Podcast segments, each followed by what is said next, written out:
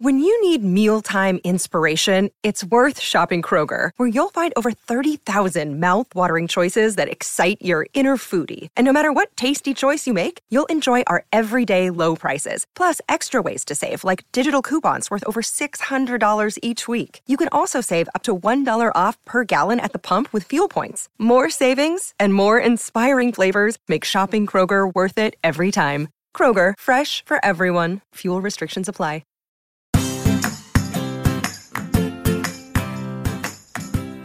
Hi, and welcome back to another realistic sustainability educational short. Sometimes you hear me say words in different episodes, and I don't always elaborate, so I'm going to take a minute and talk about the term scarcity. I know you've heard me say it, but what does scarcity really mean? A lot of times people think it just means that we're running short on a supply, which in spirit is true, but it's a little bit different than that. There are two kinds of ways to look at scarcity. One of those ways is a shortage, which is how they describe it in economics. For an example, in the 70s, there was a shortage of gasoline. Now, they said gas was scarce because there wasn't any extra gas in the United States, but there was gas on the planet. There was plenty of gasoline. We just didn't have any because of the embargo. So, we had a shortage. Same thing with our oceans. We're overfishing our oceans. Fish are becoming harder and harder to find.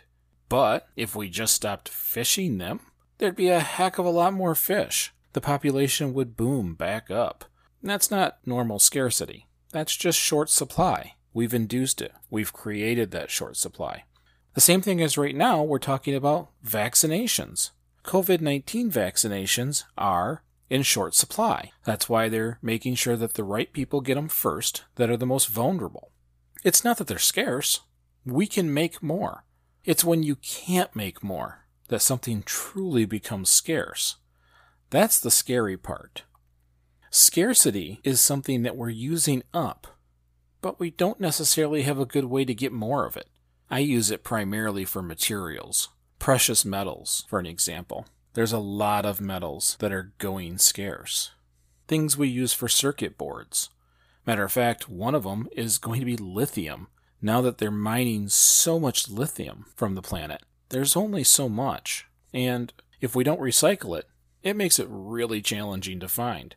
Gold, silver, platinum, all these precious metals that do so many wonderful things for us are harder and harder to find in the Earth's crust. Now, are they still here? Absolutely. We've put them in tiny little pieces all over the planet so that it would be really hard to find again. That's why it's so important that we're recycling these items now. Scarcity means we've used it up and we can't find any more. That's a big deal for a society that runs on computers. If we run out, we're in deep trouble. In 2011, there was 11 elements on the periodic table considered to be scarce that they were starting to have a hard time getting. In 2020, that number's jumped to 30. More and more. I told you about lithium. But Silicone is another one. That is all of our computer boards. These things are becoming harder and harder to find each and every day. If we don't recycle them, they're just kind of gone. At some point, I can imagine landfills selling the rights for companies to go dig through the pile like we threw away our trash and forgot that there was a check in it or something. They're going to be digging through looking for gold and platinum and other materials that they need to build our devices. One of the reasons why we started to see companies buy back cell phones. All of those pieces inside that cell phone have value, and it's always been amazing that we've just thrown them away. Scarcity? Scarcity is a big deal. That's one of those things, kind of like when your parents used to say, Well, you can do that, but when it's gone, it's gone. Well, here on Earth, we can do that but when it's gone, it's gone. I hope you enjoyed this educational short, and I hope you have a better idea of the difference between scarcity and shortage. I appreciate you listening. If you get an opportunity and you're listening to this show on Apple Podcast, leave us a review.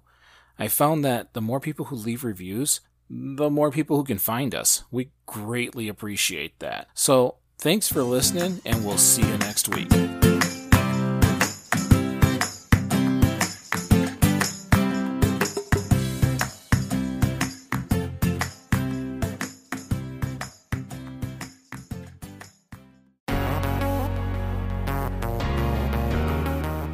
Feeling overwhelmed by climate change?